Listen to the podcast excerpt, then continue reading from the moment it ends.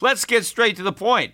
You want to grow your portfolio to deal with the rising cost of inflation, to pay off your debt or your mortgage, pretty much anything standing in the way of you and financial freedom, right? Well, with Yahoo Finance, you can get access to the news, data, and tools that you need in order to help you reach that financial freedom. And when it comes to your financial future, you think you've done it all. You've saved, you've researched, you've invested all that you can. And now you need to take those investments to the next level by using what every financial great uses Yahoo Finance. For more than 25 years, Yahoo Finance has been the brand behind every great investor. They're the number one finance destination, producing a holistic look at the financial news cycle, including breaking news, original perspectives, analyst ratings, independent research, customizable charts, and so much more. For comprehensive financial news and analysis, visit the brand behind every great investor, yahoofinance.com, the number one financial destination. That's yahoofinance.com.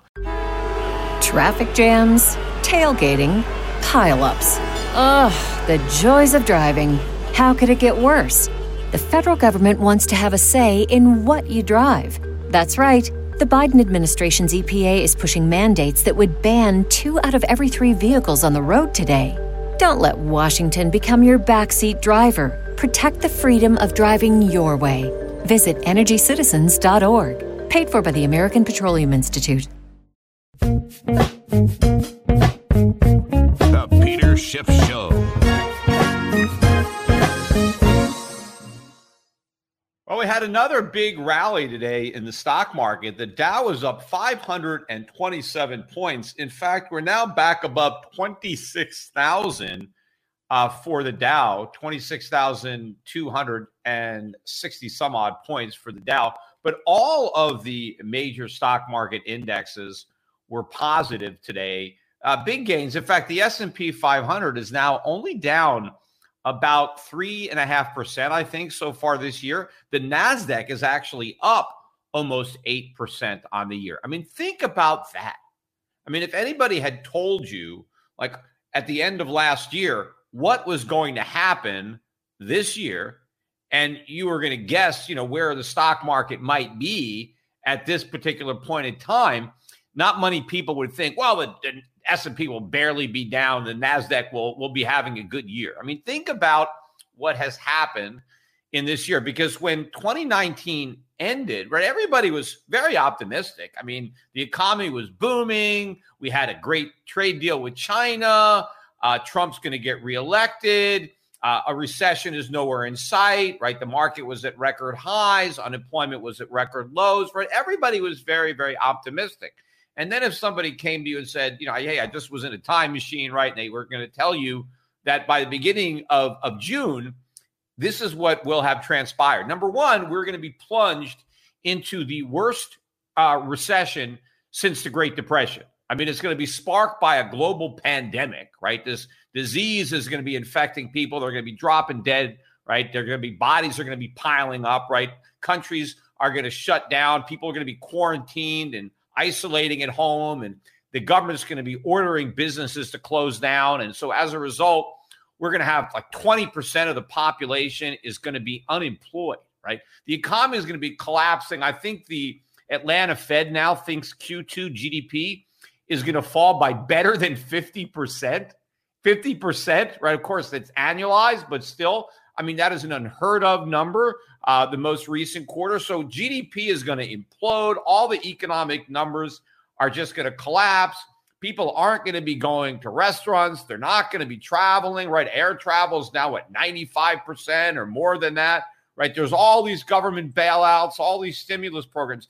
If you knew all that, oh, and by the way, there's going to be major riots and looting in just about every American city right? And it's going to go on for a week, who knows, maybe more, right? So all these stores that were shut down have now been ransacked and destroyed, and all their inventory has been looted and they've been vandalized. Like all this bad stuff is going to happen, right? People protesting and rioting in the street and massive unemployment. And the Nasdaq's going to be up by 8%. The S&P is barely going to be down off of all-time record highs, extreme multiples. So again, the only reason that the market is rallying is because of the Fed. I mean, people could try to say, well, no, it's the market is anticipating a recovery. This is a lot more than the anticipation of a recovery. This is all about the Fed driving uh, the narrative, driving the market higher. Now, there was some economic data that came out today that I think was a catalyst, although you never know what might have happened uh, without that economic data because the stock market was already strong before we got the data. But we got the ADP employment report, right, which is the number that we get every Wednesday of the week that we get the non farm payroll from the government on Friday. And last month, that number was minus 20 million jobs. Actually, 20 million 236,000 was the exact number. And so the estimate was for about 8.6 million additional job losses in the, the month of May. Now, what happened is they revised down the prior month to only 19 million 557,000. So a decent revision. So not quite as many jobs as we thought, but still 19 and a half million is a lot of jobs. But what the market seized on was the big beat because in May, we only lost 2,760,000 jobs. Now, I say only because that's a lot of jobs to lose in one month. But when you're expecting 8.6 million and you only lose 2.7 million, that's a big beat, right? The bar had really been lowered and we were able to, uh, you know, hurdle it uh, you know, with a better number, meaning a, a lower number, fewer jobs were lost. But first of all, the number to me doesn't even look possible. I mean, how could that be? I mean, we have been losing two to three million jobs a week if you look at the weekly unemployment claims. So, based on the unemployment claims, you have eight to 10 million people who have filed for unemployment, new unemployment benefits in the last month. Well, if all these people are getting fired, why aren't they showing up in these numbers? Because these are the numbers of the people who were fired. You can't collect unemployment until you've been fired from your job. So it doesn't make any sense that only 2.8 million people were fired, but 8 to 10 million people went and, and claimed unemployment. So there's probably some kind of statistical anomaly in here. I don't know. They're probably going to have to upwardly revise this number uh, next month. But in the meantime, as soon as this number came out, the market really rallied it, right? And gold, which I'll talk about, gold sold off as soon as this number came out, as if, oh, look, the economy is not nearly as bad as we thought. The economy is as bad as they thought. In fact, it's probably worse. But when the number came out, the market rallied on it uh, because of, I think, uh, the the the momentum that has been created by the Fed. I mean, you have stocks that are just going up and it's fueling on itself. And now that it's rising, well, if they can come up with some type of excuse to maintain the momentum, oh, look, the, the economy is not as bad as we thought. Oh, let's buy stocks. But meanwhile, stocks are already overpriced, even if the economy was much better than people thought. Remember, the US stock market was overpriced at the end of 2019 before any of this bad stuff had happened. And now we have all this bad stuff, which is much worse than anybody could have possibly envisioned. And the market is barely down in the case of the S&P 500. And in the case of the Nasdaq, the market is actually higher. Even though it was already expensive and priced for perfection, we got the antithesis of perfection, yet the market went up anyway. Now, it's not just the US stock market that is reacting. The dollar continues to get pounded. Dollar index down again today. We're barely holding on to a 97 handle now. We're at 97.31. Uh, but there are some currencies that are actually falling against the dollar, namely the Japanese yen and the Swiss franc. I mean, the Japanese yen was down today, had a bigger drop yesterday. And the Swiss franc was about unchanged today against the dollar, but it was down against all the other currencies. And the Swiss franc was down a bit yesterday. So investors are selling the safe haven currencies and they're buying back the more economically sensitive currencies, commodity linked currencies. And so overall, the dollar is losing value, even if it's gaining marginally against the Japanese yen and the Swiss franc. But another safe haven that really got clobbered today was the US bond market, right? The treasury market got clobbered. Now, the yield on the uh, 30 year. For some reason, my um My program's not working. Every time I try to type in a quote, I'm getting nothing. So I, I can't pull it up. But I know that the yield on the 30 year closed above uh, one and a half percent. And to me, it looks like we could be making a beeline up for 2% uh, yield on the 30 year, which, you know, still sounds very, very low in historical terms, but it's not that low when not that long ago, the yield on the 30 year was sub 1%, right? We had a zero handle on that yield. And remember, the Federal Reserve bought a lot of US treasuries when the yields were under 1%. In fact, one of the reasons uh, that the market went up was because of all the money the Federal Reserve printed to buy up all those treasuries. So, what's happened now, what is happening to the Fed is as interest rates are rising, the Fed is losing money because they have a lot of interest rate risk because they bought all of these long dated, low yielding treasuries. And now, as treasury rates rise, the value of their balance sheet, the assets on their balance sheet is coming down. Meaning, if the Fed had to shrink the balance sheet, if it had to sell some of those 10 year treasuries or 30 year treasuries, instead of holding them for 30 years and waiting for them to mature, if the Fed had to sell them into the market now, the Fed would not receive back as many dollars as it paid to buy the treasury. So the Fed would have a real loss on its balance sheet, which, by the way, the US taxpayer is technically on the hook for because we passed a law, I think, after the last financial crisis that said that any money that the Federal Reserve loses through its open market oper- operations is now a liability of the US government to the Fed. See, when the Fed makes a profit, it pays that profit to the US Treasury if it exceeds a certain number. But now, if the Fed starts losing money, which it would do if it had to sell its treasuries at a loss, well, now the US government is going to have to write a check to the Federal Reserve, right? Now, right now, the US government gets the money from the Federal Reserve. So obviously, it can't pay the Federal Reserve with the Federal Reserve's own money. So that money is going to have to come from the U.S. taxpayer. So we are on the hook for big losses in the balance sheet. But all these safe havens were going down. U.S. treasuries were going down. Swiss franc was going down. Uh, Japanese yen was going down. And that's why I think gold went down. And in fact, silver went down as well as gold. Today, gold was down almost 30 bucks. We actually settled just below 1700, I think 1698 and change. Silver was down about 44 cents, uh, 1766. And silver was down and gold was down yesterday as well, not as much as today. And the mining stocks had another uh, decent down day following uh, the metals lower.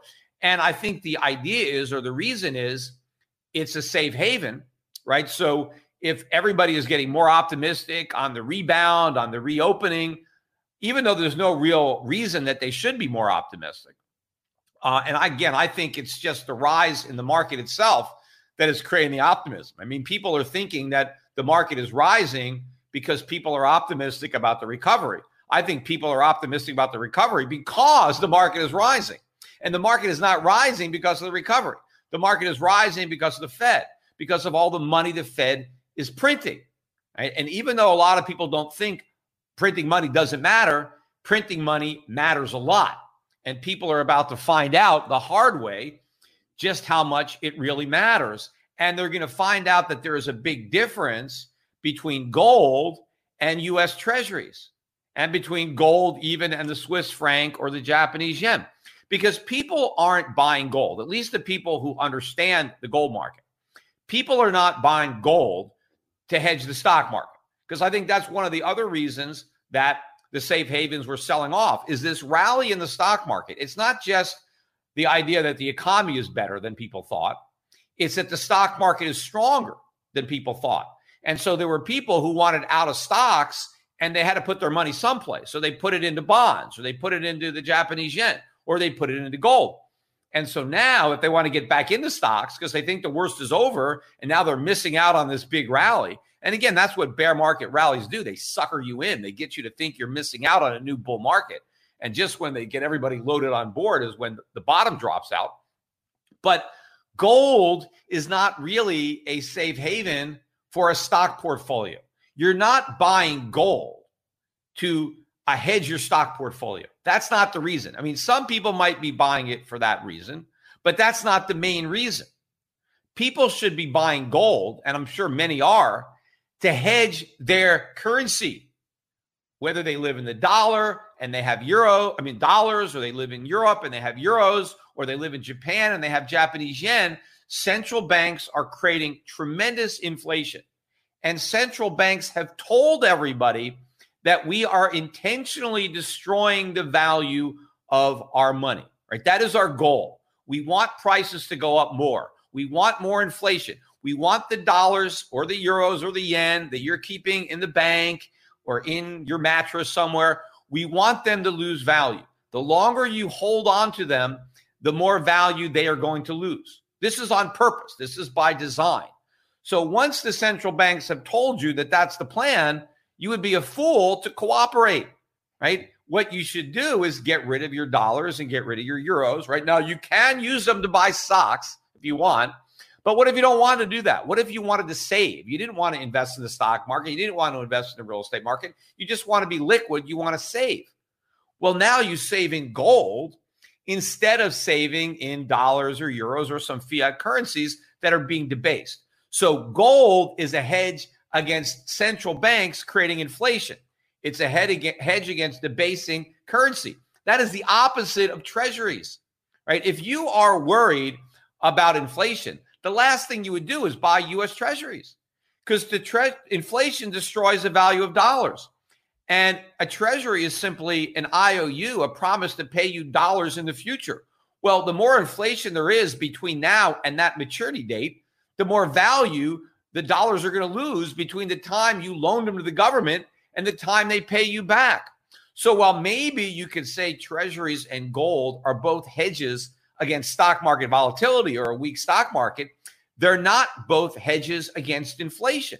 They're not hedges against central banks printing too much money. So the people that understand what's happening, they are not hedging that risk in treasuries. They are buying gold, right? And the reason that the US stock market is going up, the reason that the economy is in even in worse shape is because of all the money printing, is because of all the inflation. So rather than selling gold, right, because the stock market is rising, oh, time to sell gold, investors need to understand why the stock market is rising. It's rising because the Fed is printing all this money, because the Fed is creating inflation and debasing the value of currency. That is going to drive the value of gold. Gold becomes more valuable because of what the government is doing to prop up the stock market and prop up the economy. So, a strong stock market is not a sell signal for gold. And it's certainly not a sell signal for gold stocks because gold stocks are going to be more profitable as the gold price moves higher and higher in response to all of the inflation that's being created, which is why the sell off that we had in the last couple of days in uh, gold and in gold stocks is just a buying opportunity. Now, of course, I'm not all in gold stocks. I have a lot of non gold stocks that have gone up a lot. In fact, the foreign stocks have been much stronger than the domestic stock market the last couple of days. I mean, there are a lot of stocks that I own that have gone up 5, 10, 15% in the last couple of days. These are non gold stocks. And then you can add to that the gains from foreign exchange because a lot of these stocks are not only going up, but so are the foreign currencies that they're priced in. They're going up too. So while we've had a rally in the US stock market the past couple of days, the rally we've had in foreign stocks has been much bigger. But the pullback that we've had in uh, gold and gold stocks is another buying opportunity. And by the way, somebody sent me an email, and this is a wise guy, likes to kind of, you know, I guess uh, tease me or uh, and and so I was talking about the Gold Fund and what a great stock picker Adrian Day is, who manages the Euro Pacific Gold Fund. And so this guy emails me and says, "Hey, you got to fire Adrian Day, right? He's no good." And he shows me. He said, "Hey, you claim you got a great track record that you're beating the GDX since your fund was started. Well, look, look at where your fund is today. Look at the price today, and look at the price of the fund when you started it." and look at the uh, GDX, and the GDS has, X has gone up more, right? You've underperformed the GDX so your fund sucks and you should fire Adrian Day, right? This is what this guy emails me. Well, you know, when it comes to evaluating performance, especially mutual funds, but this comes with all stocks too, you can't just look at the price. You have to consider the total return of that asset over the time period that you're measuring. And of course, when you're dealing with stocks, there are dividends. Stocks pay dividends. You can't ignore the dividends when you're trying to assess the returns because those dividends are part of your returns. And of course, you could reinvest those dividends if you want to, uh, which can compound those returns. That's part of the beauty of interest and dividends is the fact that you can compound them. So you can't ignore those distributions. And when it comes to mutual funds, there's distributions. And uh, our gold fund every year has made a distribution. Those distributions can either be taken as cash or many of our clients just elect to reinvest those distributions and put the money right back in the fund, right? And, and just continue to let it grow. But anyway, so I sent this guy an email and I pointed out that if you go back to the inception date of my gold fund and you count all the distributions and of course count all the dividends from the GDX because the GDX paid dividends too, so you don't want to ignore that. You want to you want to put the dividends there too, right? We want to compare apples to apples. But when you do that and you look at the total return of the Euro Pacific Gold Fund versus the GDX since the inception date, we have substantially outperformed the GDX. Uh, so we have justified our fees. Yes, it is more expensive. The cost of being in the Euro Pacific Gold Fund is higher than the cost of just buying the GDX. But had you bought the Euro Pacific Gold Fund on the day that I started it over five years ago, as of today, even though you paid higher fees, you have more money, even after accounting for those fees. Now, year to date, the GDX is beating my fund. So that's not the case. If you bought the GDX December 31st last year, and if you bought my fund on December 31st today, you're better off in the GDX. But that's a short time period. That's not even six months. We're not making investments for short term performance. We're making investments for long term performance. And I believe uh, that Adrian Day over the long term is going to continue to outperform substantially the GDXJ. And I think this short period of underperformance is actually a buying opportunity because I think we're going to catch up and then once again uh, pass them uh, in the shorter period. But even with the underperformance this year, we're still outperforming since we first started. And again, you know, no guarantees. Just because I think that we're going to continue to outperform doesn't mean that we will. But it's my expectation that we will. And of course, when you make investments, you're having to make an investment based on what you expect, what you think will probably happen, knowing that it might not, trying to assess the risks and probabilities, the upside and downside. But given all the inflation that's being created, eventually investors are going to figure this out. And what I think is ultimately going to happen is it's not going to matter which direction the stock market goes right? You're going to see gold and stocks moving up together, right? You're going to see gold stocks moving up with the stock market because the same thing that is driving the stock market higher is what will be driving gold and what is driving gold higher, and that is inflation. Central banks are creating money. The Fed, in particular, is creating all this money, and because of all this money creation, the S&P 500 is going up. The Nasdaq is going up. But printing money is better fundamentally for gold than it is for the S&P, which means the companies that are going to benefit most from all the money the Fed is printing are going to be the gold mining companies. So eventually the markets will figure that out. But in the short run, you've got these selling opportunities because people don't know and they see the stock market rallying and they think, ah, no reason to own gold, no reason to own gold stocks. And so they sell. And there is your opportunity to buy. But also, I wanted to uh, spend the rest of this podcast again talking about what has happened in the aftermath of the death of George Floyd uh, and the way uh, the left has been capitalizing on this tragedy and using this uh, to exploit a false narrative to drive a socialist agenda of bigger government. And the narrative is that blacks in America are suffering because of widespread systemic racism right? It's not just racism in the police department, but it's racism all over the country. And what happened uh, to George Floyd is just an example, right? The fact that these racist white cops killed a black guy, right? That was because of racism. And this is just, you know, happening all the time, right? That the cops are out there, it's open season on blacks, black lives don't matter. You have all this all these racist cops that are killing black people and that has to stop but it's not just racist cops. There's racists all over the place, right? And they're in every occupation. And so the reason that we have all these problems in the African American community. The reason that they don't have as much wealth or they don't have as much opportunity, uh, you know, all of that stems from racism. Traffic jams, tailgating, pileups. Ugh, the joys of driving. How could it get worse? The federal government wants to have a say in what you drive. That's right. The Biden administration's EPA is pushing mandates that would ban two out of every three vehicles on the road today.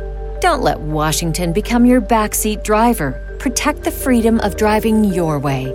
Visit EnergyCitizens.org. Paid for by the American Petroleum Institute. And so the solution then is we need to eradicate racism. And the way we do that is we donate all this money to all these charities or Black Lives Matter, NAACP. We have to give all these uh, uh, entities money, A, to show that we're not racist and that we support ending racism. So we show that by giving money to charities that are supposedly going to stamp out racism. And we need all government pro more government programs, more spending, bigger welfare state, right? And now we have to have more affirmative action. Corporate America has to do more to stamp out racism, right? But all this is false. The racism is not there. I mean, I'm not saying there's no racism. There's always going to be some degree of racism. But the racism that we have today in America is not the reason for all the problems that people are pointing at that are real. These are real problems. I'm not saying that the economic problems that a lot of people are complaining about that African Americans are experiencing, those problems are real. It's just blaming them on racism that's the fantasy because racism is not the reason for these problems. In fact, you know, you go back 50 or 100 years, right? A lot of these problems, these economic problems, socioeconomic problems, where you compare uh, blacks with the general population or compare blacks and whites, right? And look at some of these numbers, right?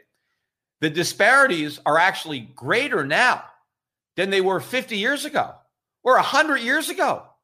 I mean, if these problems resulted from racism, well, the problems should be fewer. I mean, is anybody going to argue that there is more racism today in America than there was 100 years ago? That there are more racists in 2020 than there were in 1920? I mean, come on, who would believe that? I don't think anybody believes that. I mean, 1920, right?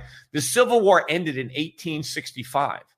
That means in 1920, somebody who was 55 right, was born the year of the Civil War, which means if I was alive in 1920 at my current age of 57, I would have been born during the Civil War. And it's possible that if I was born white, maybe I was born into a household that had slaves, right? My parents could have been slave owners. If I was black, I might have been born a slave myself, right? My parents could have grown up as slaves, right? So how can we be more racist now when we're over 100 years further than from slavery than back then? In fact, a lot of this uh, racism, when you hear them talk about it, it's the remnants of slavery. It's it's left over, right, from slavery. It's because you know there was slavery that there, there there's still this this problem that is the that, that that you know has left over from slavery. Well, if that is the case, if the fact that we had slavery in our past, right? If that is the problem, if that's why we have racism today because of slavery in the past, well, wouldn't that leftover racism, that residual racism, wouldn't it have been a bigger problem in 1920 when there were actually people who were alive who remembered slavery, who owned slaves or who were slaves? I mean, wouldn't the, the, the remnants of slavery have a bigger effect, you know, when there were still slaves alive and people that owned them as opposed to now when they're all dead? So, no, it is not racism that is the problem. Is it a problem? Sure, it could be a problem, but it's not the problem. It is not the cause of all these economic problems. And if we're just going to assume that it's racism, right? If we're going to say, oh, racism is why we have all these problems, then the problems are never going to get solved, right? If we keep trying to eradicate racism, which, by the way, has, you know, most people aren't racist. We have made tremendous progress in the last 100 years. There is a lot less racism today than there was 100 years ago, and that's a good thing. Could there be less? Sure, there could be less. Is there ever going to be none? Probably not. I don't think we'll ever be able to completely eradicate racism, but it's not creating the economic problem that people think it is. right? In fact, it's not even the problem with the police, right? The the the, the narrative now, right, is that the uh the the, the death of um George Floyd, right? That this is all racism, right? That he was he was killed because he was black. And he was killed by a racist policeman and that somehow if George Floyd had been white and all the other circumstances were identical, then somehow uh, the police would have treated uh, Floyd differently as a suspect. They, they, they, they, he, he would not have died, but for the color of his skin.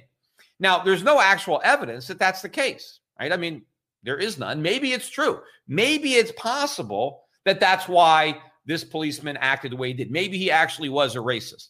But you can't jump to that conclusion simply because he's white and and and George Floyd is black. I mean, that would be racist to just jump to that conclusion without any evidence. But even if that is the case, it's actually the exception, not the rule. There is no statistical evidence that police are disproportionately killing blacks. It's just not there. In fact, there was an article that I read today, op-ed in the Wall Street Journal that actually came up with the statistics, right? And so last year, uh, the most recent year with statistics, 2019, just over a thousand people were killed by the police. Thousand people, thousand and two, I think was the number. 25% approximately of those people were black. 25%, not the majority, 25%. So 75% of the people that police killed were not black. They were either white or Hispanic or Asian. They were not black, right? Um, and so somebody might say, oh, well, Peter, you know, blacks are 13% of the population, right? So if 25% of the people that police kill are black, well, they must be discriminating, right? Because why isn't it 13%, right? You're you have twice as many blacks being killed by police as it would be represented by their percentage of the overall population. But you can't look at that, right? What you have to look at is the racial breakdown of the people who are committing crimes because it's the people who are committing crimes that are interacting with the police right if you just you know you never break the law and you just go about your day chances are you're not running into the police and if you're not interacting with the police they don't have the opportunity to kill you right so you have to look at who's committing the crimes and in that same article the guy brought up the statistics from 2018 he said the 2019 statistics weren't available. The most recent year was 2018. And it turns out that in 2018, African Americans committed 53% of the murders in the United States. 53%. And they committed about 60% of the robberies, which actually surprised me. I mean, I knew that it was going to be out of proportion to their percentage of the population. I was actually surprised that it was that big a number 60%. Now, this was in the Wall Street Journal. My guess is that the Wall Street Journal fact checked this article before they published it. So it's probably accurate 60% of the robberies. Now, my point is that if blacks are committing such a disproportionate percentage of the crime, well, then if they're 25% of the people who are being killed by police, that is not because of racism of the police, just because they are interacting with a, a much larger percentage of blacks. In fact, if you look at how much cl- crime blacks are committing, they're actually underrepresented. They're actually being killed in a lower proportion than they're interacting with the police. In fact, another statistic I looked at is that 40% of the police who are killed in the line of duty are killed by somebody who is black right? And this would, you know, include black police, but 40% of the police are killed by people who are black, but only 25% of the people police kill are black, right? So what does that mean? That means that if you are a policeman and you're killed, you are 60% more likely to have been killed by a black person than you are to have killed a black person. So in reality, it's the police that should be out protesting. They should be saying police lives matter right? Because don't they? I mean, after all, too, a lot of these police who are getting killed, they're black. I mean, don't their lives matter? Don't the lives of black policemen matter? I mean, what about the retired black policeman, David Dorn? Doesn't his life matter?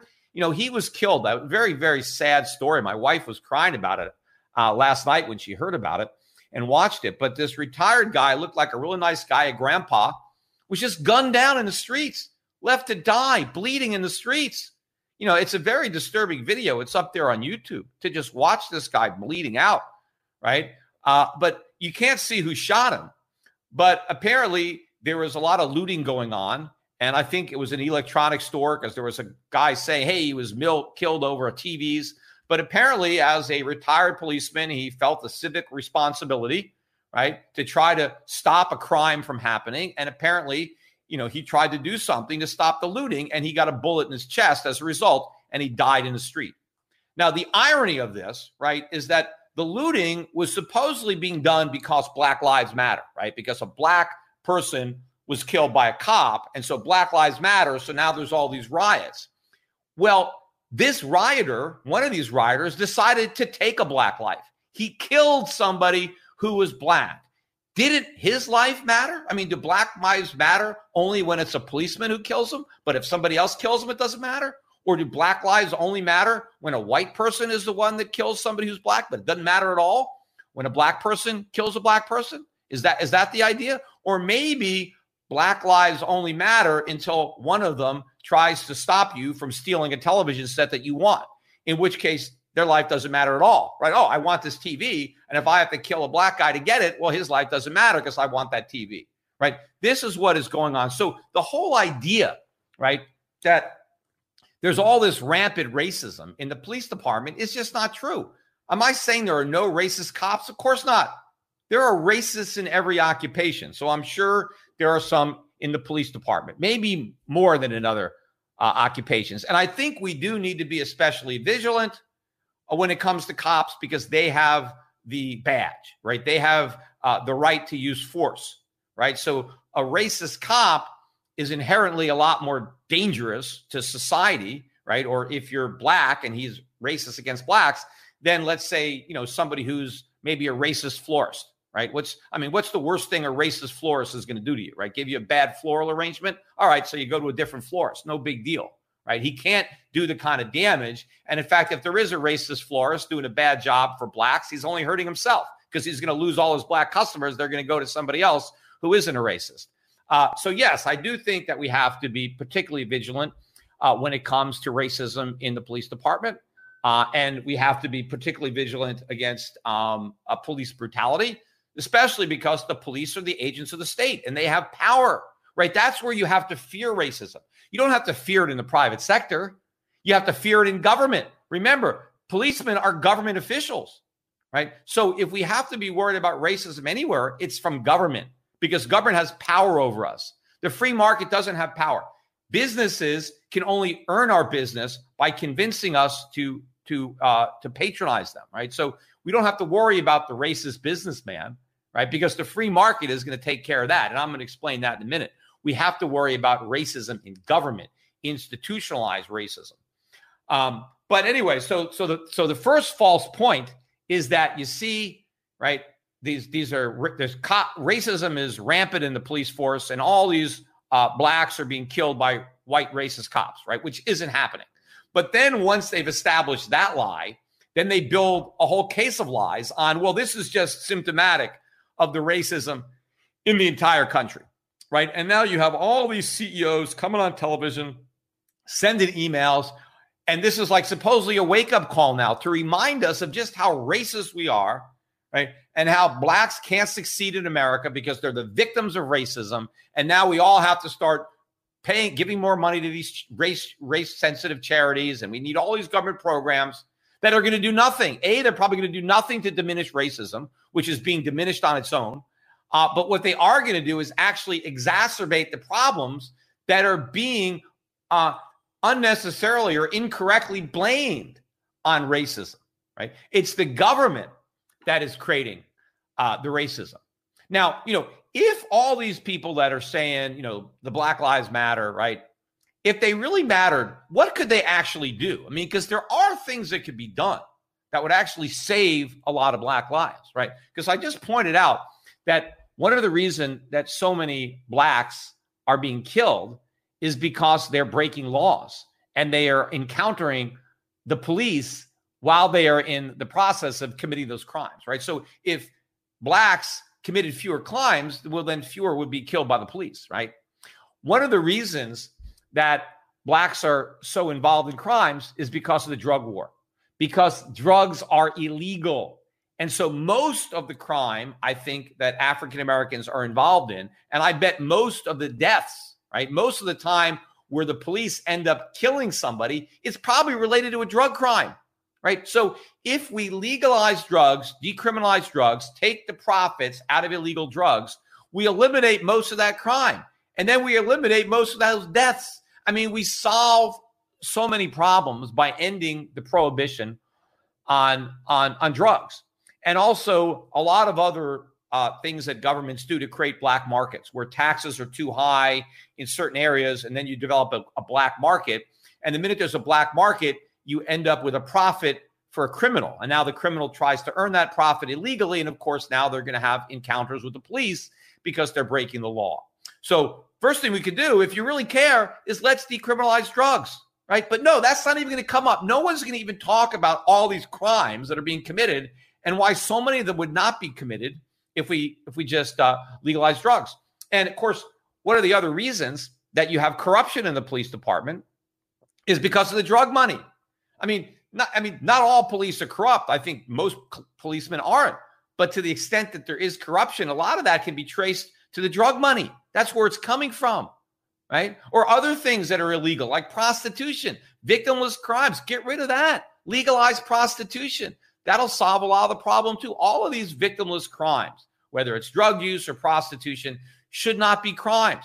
So that would go a long way in solving a lot of the problem. But also, what you have to realize is one of the reasons that so many, uh, you know, young black males, uh, and again, those are the ones that are committing the crimes too. It's not elderly uh, black women. It's it's teenage black males or early twenties. They're the ones that are doing all this.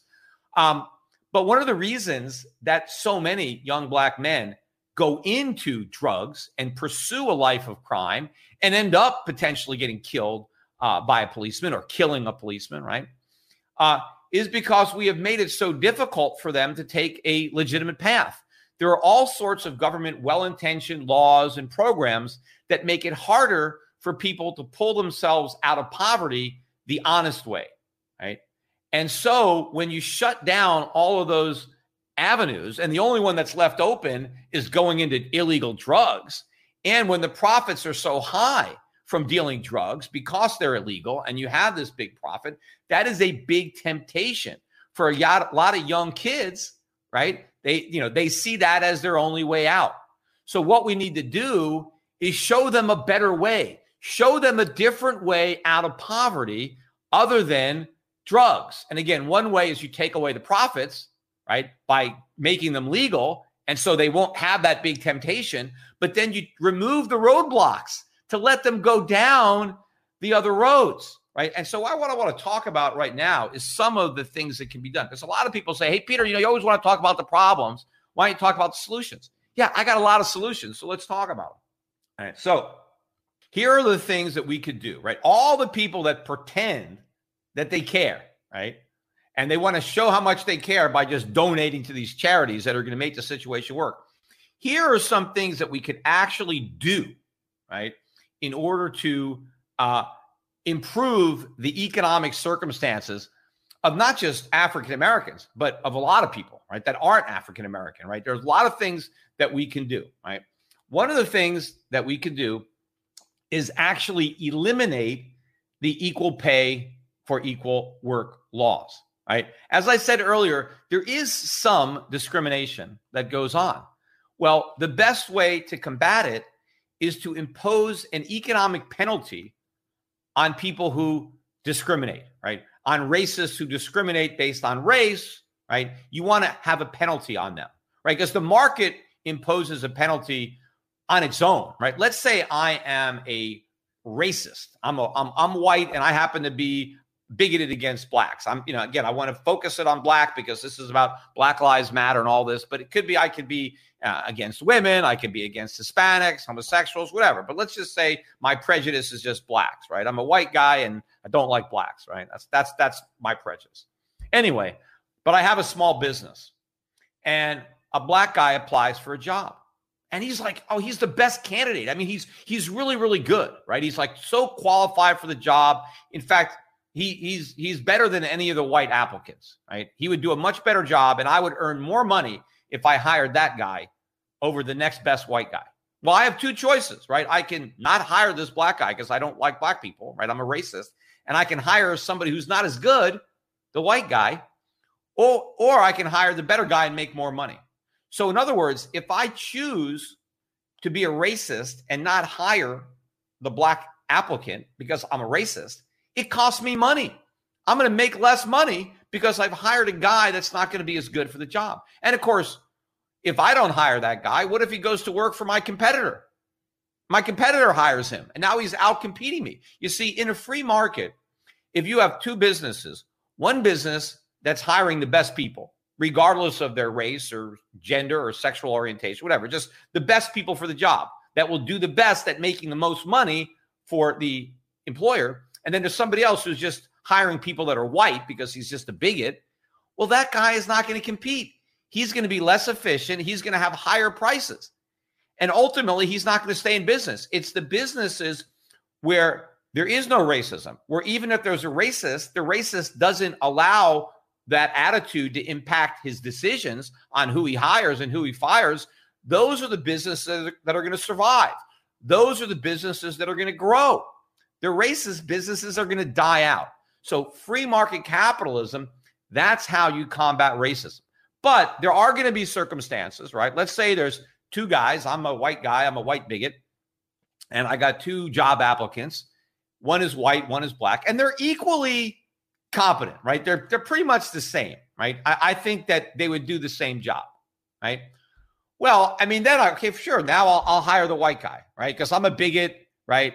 But they're both equally qualified. I'm going to make the same amount of money regardless. So, okay, I can afford to be a bigot because it's not costing me any money, right? So I'm going to hire the white guy, right? Now, is that bad for the black guy? Yeah. You know, I mean, that's, you know, life isn't fair. Stuff like that happens, right? Oh, there's a bigot. The guy didn't get the job.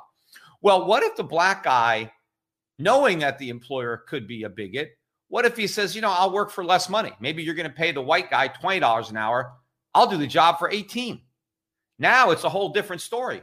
Now it costs me $2 an hour to be a racist. Right? So am I going to be a racist if I can pay the the, the black guy $18? It's going to cost me $2 an hour to hire the white guy and he's no better. Well, I'm going to I'm going to take the less expensive option, right? I want to save the money. I'm not going to be a, a bigot if it's going to cost me two dollars an hour, right? Uh, I'm gonna I'm, I'm gonna buy the, the, the less expensive work. Now, people might say, well, that's not fair. Well, life isn't fair, right? I mean, and even if let's say a guy, a black guy, to get his foot in the door, needs to work for less money for, for a racist boss, boss just to prove his worth, right? All right, I'm going to give you a deal I'll work for less money. But once you get the job, you get your foot in the door, and now you, you prove to your employer what a good job you're doing. And of course, you learn some more skills on the job to be increase your value. Maybe after six months, you go to that racist boss and say, you know what? You got me cheap, but now that you've seen what you bought, I need a raise or I'm quitting. Right. And if you're doing a good job and he's already invested in training you and he knows he's underpaying you, He's going to give you a raise. That is just what's going to happen. That is life. But you know what happens is when you when you pass a law mandating equal pay for equal work, right? Where you can't, right? You have to pay whites and blacks the same amount of money, then you don't have the opportunity. The black guy doesn't have the opportunity to, to, to put himself on sale to overcome racism. In fact, you know where these laws started, the equal pay for equal law, work laws? It started with the Chinese like in the 1800s, because people were hiring Chinese and paying them less. So the white people are like, oh, we don't want this. Let's force everybody to pay equal pay for equal work. So people won't hire the Chinese anymore because it was they were getting all these jobs because they were working for less because there was some prejudice against the Chinese. But once you had to pay the Chinese the same as the whites, well, they stopped hiring them. You know, there's a, a very good economist by the name of Walter Williams, one of the economists that was very influential on me. And he happens to be African American, Walter Williams. And he came up with a great analogy, and I still remember it. And I, you know, I read this book. I think it was The State Against Blacks which is where I read this analogy. Uh, but he used the analogy of comparing steak and chop meat, right? Hamburger versus steak, right? Most people would rather eat a steak than a hamburger, right? Well, then why doesn't everybody just eat steak? Well, because steak is more expensive than hamburger, right? So if you want to save money, you buy hamburger. If if you're willing to pay extra, then you buy the steak, right? So this was his analogy. So don't think it's racist because I'm using an analogy that was created by a black guy, right? so what he said is, well, what if the government passed a law and that said that all meat had to have the same price? You couldn't discriminate. You had to charge the exact same price for steak as hamburger, right? So now you go to the butcher shop and you see a steak for sale, and right next to it is a hamburger, and they're the same price. Is anyone going to buy the, the hamburger? No. Why? It's the same price as the steak. I might as well buy the steak. The only chance the hamburger has of making the sale is to be cheaper. I know you'd rather have a steak, but look, you can eat me and I'm less money, right? That's how you combat racism. Yes, Mr. White Racist, I know you'd rather hire a white guy, but look, you can hire me. I'm a black guy. I'm going to I'm going to do it for less money. That is the solution. That is how the market will stamp out racism. And again, people say, oh, is it fair? Life isn't fair. People have all sorts of obstacles that they need to overcome. The problem is the government can't eradicate it. The government makes it worse. The government doesn't change the circumstances in favor of blacks, it, it turns the tables. I mean, this is the biggest irony, not just of equal pay for equal work, which now, you know, takes away the cost of discriminating, right? So it leads to equal pay for equal work means fewer blacks get hired, not more, it means fewer. But one of the the worst things that they do is the anti-discrimination laws. Those anti-discrimination laws are the reason that so many employers discriminate for the uh, based on the very characteristics that the laws are intending uh, to protect, right? Because if you're a small business and it's not as big a deal for a Fortune 500 company, right? They can afford the lawyers. And so, you know, they, they, they, they don't have to really use these decisions. But if you're a small employer and most of the jobs in America are created by small employers, right? That's where most of the jobs come from. And small employers, you know, they don't have a lot of money. They're small, right? And they and the last thing they want to do is end up in court. The last thing they want to do is have legal bills, right? Because I mean, they can be very high in this day of age. We're very litigious. And so small businessmen, they want to minimize their legal liability, their potential legal costs, right? Now, here's what happens with these anti discrimination laws. As I said, people in general who are running small businesses don't discriminate based on characteristics that are not related to job performance because they want to hire the best people. Because even if they are racist, their greed trumps their racism. They're not going to pay to be a racist. If they can do it for free, fine. But if there's a cost, they're, they're stingy too. They're racist, but they're greedy. And their greed is stronger than their racism, right?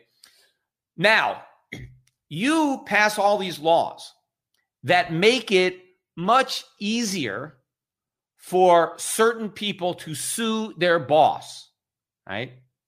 Well, the minute you do that, if you make it easier for certain people to sue their employer, you make it less likely that anybody wants to hire them in the first place. Because if you're a boss, you know which people are more likely to sue you. And it's not because you're a racist. You know the people that have been granted special privileges when it comes to employment and what you could sue for. So let's say I'm a small business owner and I want to hire somebody, right? What is the safest hire I can make if I want to minimize my litigation? Maybe I hire a 30 year old straight white guy, right? Because if I hire that guy, the odds of me getting sued are very, very low. What's he going to sue me for? He's not a member of any of the classes. And remember, when you hire somebody, right, it's not just that they may sue you because you know you fire them and they claim it's based on a race, or you don't promote them, you promote somebody else and they say that's based on race, uh, or you're not paying them as much as somebody else and they say it's based on race. It's not just the things that you may do yourself, but you're now responsible for what your other employees do right? If you have three employees and one is white and one is black, and the white guy somehow offends or harasses the black guy, or the black guy claims that he's been offended or harassed, it's not your white employee who gets sued, right? The worker doesn't sue his coworker, it's the employer. You are responsible for everything that happens. So even if you're you don't have a racist bone in your body, it's possible that one of your employees does and you don't even know it. But again, it doesn't even matter because people are, you know, you're guilty until proven innocent, right? Anybody that you hire can just make it up, can just claim that something happened that was racial. And now you're in court, even though nothing happened, right? So a lot of the lawsuits are frivolous. So you want to minimize that. So you hire a guy, a white guy, straight guy who's 30 years old, you're probably not going to get sued, right? What about a 55 year old uh, black lesbian, right? Are you going to hire that person? I mean, that's a lawsuit waiting to happen, right? I mean, a black, so that you could be sued because of racial discrimination. She's a woman, so you could be sued for gender discrimination. She's 55, you get age-based discrimination now. She's a lesbian, now she could you could get sued because she discriminated based on sexual orientation. And you know, you better make sure that the person you hire doesn't have a handicap on top. What if they're in a wheelchair? What if they're blind? That's another reason that you could be sued. So the government basically takes all these people, right, that they want to protect from discrimination, who in a free market there would be no discrimination. But now they have given a massive financial incentive not to hire them. So now the guy that just hires, you know, 30 year old white men he actually has a lower cost of business than the person who's hiring hiring blacks or women or older people or handicapped people because that guy is going to be tied up in court. That guy is going to be hit with all sorts of lawsuits that the other guy is avoiding. So the government, right, now rewards you for discriminating. The free market punishes you for discriminating. So if you're punished for doing something, you do less of it. If you're rewarded for doing something, you do more of it. So paradoxically, we end up having more discrimination because the government makes it illegal to discriminate. That's what happens. Now, I know people say, well, Peter, you think discrimination is okay. I don't think it's okay. I just recognize that there'll be less of it if we don't outlaw it. Now, I also think that people have a moral right to discriminate if they want. If people want to make dumb decisions based on race, they're able to do that. I mean, fine. They're not going to succeed in life. They're not going to succeed in business, right? So let people be dumb right? I mean, I'm going to hire the best people. If somebody else wants to hire based on irrelevant considerations, I'll eat their lunch when it comes to competition, right? So realize that life isn't fair and people have rights, meaning they have a right to do bad things, just like you have freedom of speech, right? I don't believe in socialism, but I believe if people want to protest and say we want socialism, they have a right to say things that I disagree with. They also have a right to do things that I think are wrong. If they want to, if they want to discriminate that's their right, right? I don't I I I can't change their behavior. Just like I said earlier, people want to do drugs, that's their right. People want to use prostitutes, that's their right. Right? Whether you think it's wrong or not, people can make their own decisions whether you agree with them or not. Because the minute you want to impose your morality on somebody else, that's when they can impose their morality on you. See, a lot of people are very cavalier about outlawing things that other people are doing until it's turned around against them right? Because once you give the government the power to tell people what they can and cannot do, if initially it's used to prohibit things that you're in favor of, eventually they use it to prohibit things that, that, that you want, that you want to do, not that you're against, right? You don't want to give the government the power, right? Because whatever power you give the government to use against somebody else, now the government can turn around and use it against you. So if you don't want the power used against you, then don't give it to the government in the first place. And so just allow the market to fix it. And again, that is why the reason that we have all these problems today in the black community that we didn't have 100 years ago is not because we're more racist. It's because all these laws didn't exist 100 years ago. All the government rules and regulations that are really responsible for the problem, we didn't have them back then. So the problems didn't exist back then. They exist now. So the other thing, you know, apart from uh, getting rid of equal pay for equal work, uh, apart from getting rid of anti discrimination laws, they could get rid of the minimum wage. Of course, the minimum wage, no brainer, right? I mean, one of the reasons that young black inner city kids can't get jobs is because the minimum wage has priced them out of the job ladder. They can't get a job. It's illegal. The only thing they can do is drugs because it doesn't matter that that's illegal, right? So get rid of the minimum wage law. Let young people get jobs and get skills, right? A lot more young people will be able to get jobs. And that means when they're older, you let 16, 17, 18 year old kids get a job, any job. I don't care how low the pay is. When you get your first job, it's the experience that's more important than the money anyway. If you make anything, that's gravy. Get the job, especially when you're still living at home. You don't even have any expenses, right? You have no rent. You don't have, you know, uh, you don't have a wife to support. You don't have any kids. You just need money for dates or whatever, you know, clothes, cell phone bill. Get a job, get experience. So if we get minimum, wage, we have more job opportunities, more opportunities for people to get experience, more opportunities for people to develop their skills so that when they're 30s, they can be making a lot of money. They can afford to buy a house. They can afford to support a family, right? You get the skills and you you you you become a higher earner before you do the other stuff, right? You don't just, you know, get married and have kids and then claim that you can't support yourself on a minimum wage job. No, you don't have kids while you're still making minimum wage or less you wait until you've earned enough, you've learned enough, and you've become valuable enough, and then you go out and you and you enter into those more expensive commitments when you can afford them. You don't take them on sooner. And one of the reasons that people take them on sooner is because of the welfare state. That is the other problem. We are incentivizing people early on uh, not to work uh, with welfare, in particular, um, the aid to uh, women with children. Right. One of the reasons that so many black men are committing crimes is because they grew up without a father. Right. And I know there's a lot of feminists out there that want to downplay the role or significance of fathers. Fathers are important, particularly in raising boys. Not as much with girls. I mean, I think they're important, but they are more important in raising boys, not just as a, a role model, but as an authoritarian figure. If you want to raise law abiding, respectful men who respect law and who respect other women, you need a man in the household. That's a better chance of doing it, not a woman. She's not going to be able to control a teenage boy. A father figure is going to be able to do that much better. And you know, you didn't have that, right? You uh, blacks were growing up in intact families 100 years ago. Not today. In fact, if you look back 100 years ago, the uh, percentage of black children that grew up in homes without a father was almost the same as whites. There was really no difference. In fact, I think it might have been even less. I think black families might have been even more cohesive than, than whites. But let's say it was about the same. Now you have this huge difference uh, between the Ill- illegitimacy rates in, in black and white families. It's why the same thing unemployment. The unemployment rate 100 years ago for black teenagers was about the same as white teenagers. Now there's a huge difference. It's not racism that is responsible for the difference. It's the welfare state, it's the minimum wage, it's all the other things that the government has done to destroy those black families and to make sure that young black males are growing up without any fathers. And then they have all of these different rules and regulations that make it so much harder for them to succeed.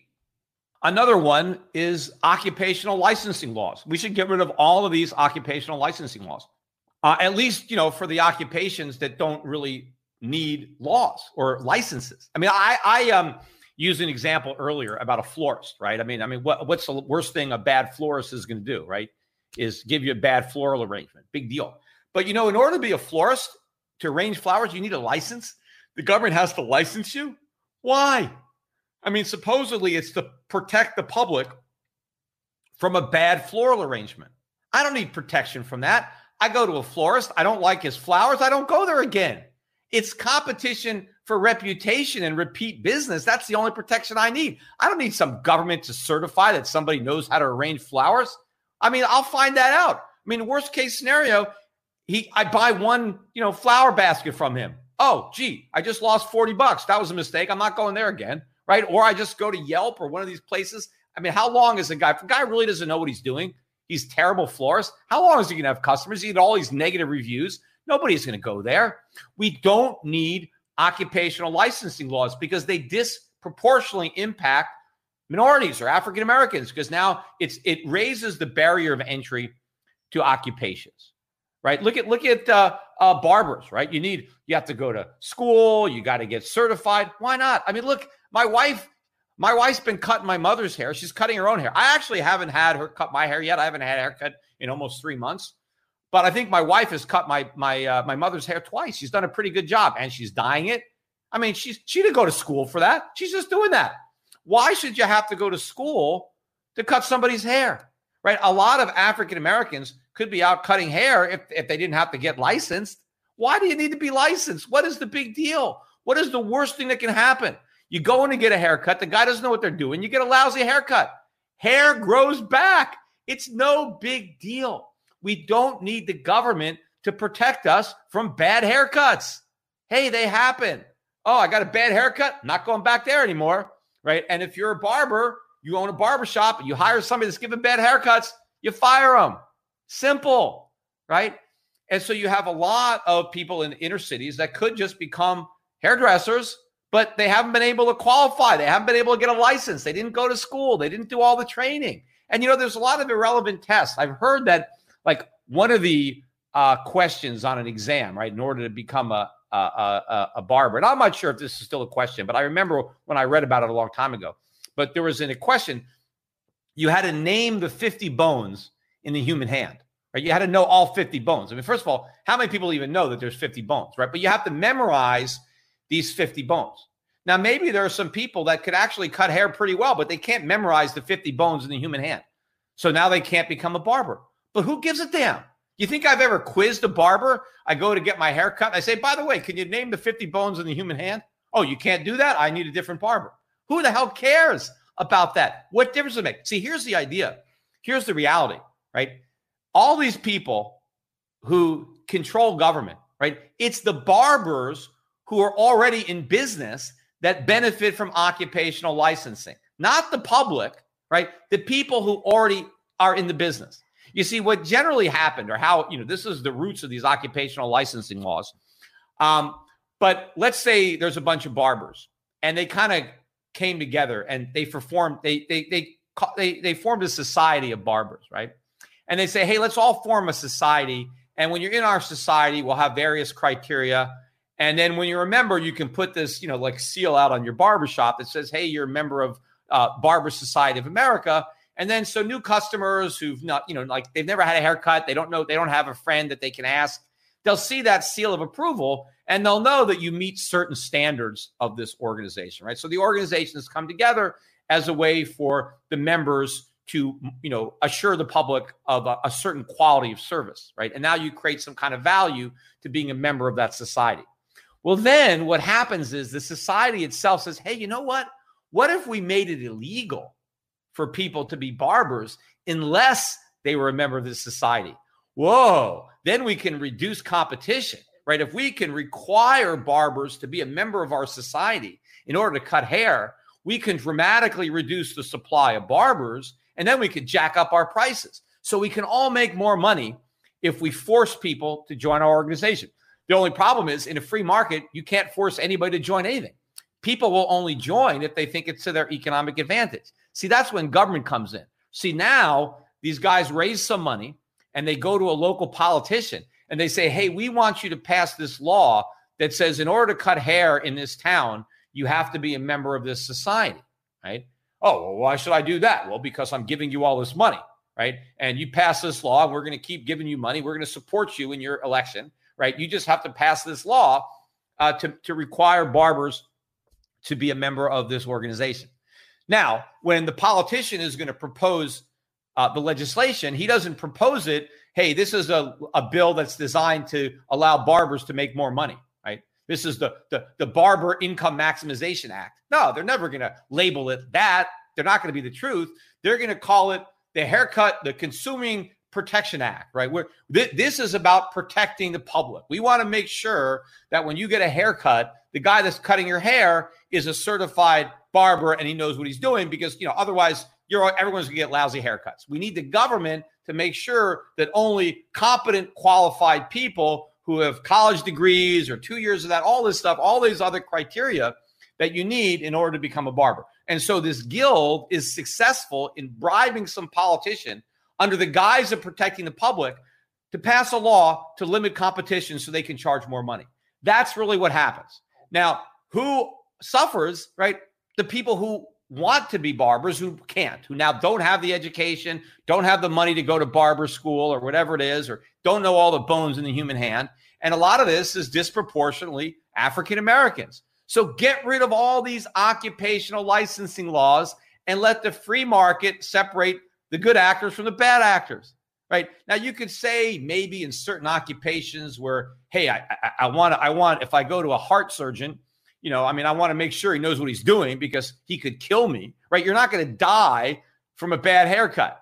Right? I mean, you, you may be embarrassed, so you wear a hat for a while and your hair will grow back. But if somebody kills you on the operating table, okay. So, you know, you can make an argument potentially that there are certain occupations that can be licensed, but florists, barbers, it's ridiculous, right? So get rid of those laws. So my point is there's all sorts of things that government has actually done over the years that are creating the economic problems that people are correctly pointing to. Right? All the Black Lives Matter people, right? When they point to these problems, the problems are real, but they have nothing to do with racism. And they have everything to do with government laws, government regulation, the welfare state, the war on drugs. There are all sorts of things that are actually being done that can be undone, right? There's a lot that we could do to actually solve these problems. But what we're doing now, throwing more money at these organizations, more government money, bigger government, right, to supposedly stamp out a non existent problem is not the solution. It's a way to ignore the real cause of the problem while you're pretending to care and pretending to do something. You're doing nothing. And in the meantime, the actual problems are getting worse. Right. And then all you could do is say, well, despite all of our best efforts, there must be even more racism now than there was before. And so, you know what? You need to send even more money to these organizations. We need even more government programs. We need even higher taxes. We need reparations, whatever. It's always going to be more government because there's always going to be more racism. But racism is not the problem. And until we acknowledge that that's not the problem and go after the actual problem, the problem gets worse. But again, as I've said, these race baiters, these organizations, they don't want to stamp out the problem. They want to use the supposed racism out there and all the, the racism is the big boogeyman. They want to use that systemic threat to, to, to, to advance their agenda. So they need to make sure it's still there. Right. So if they can't scare everybody into believing that racism is the reason for all these problems, then they can't keep raising money. They can't keep expanding their leftist agenda. So they don't want to eradicate racism. They actually want to blow it out of proportion and they want to use it for their own political purposes. Anyway, that's it for today. I'll be back on Friday again. Remember, we're going to get the uh, government non-farm payroll number, uh, so we could have uh, a bigger reaction to that number than we got to the ADP number today. Música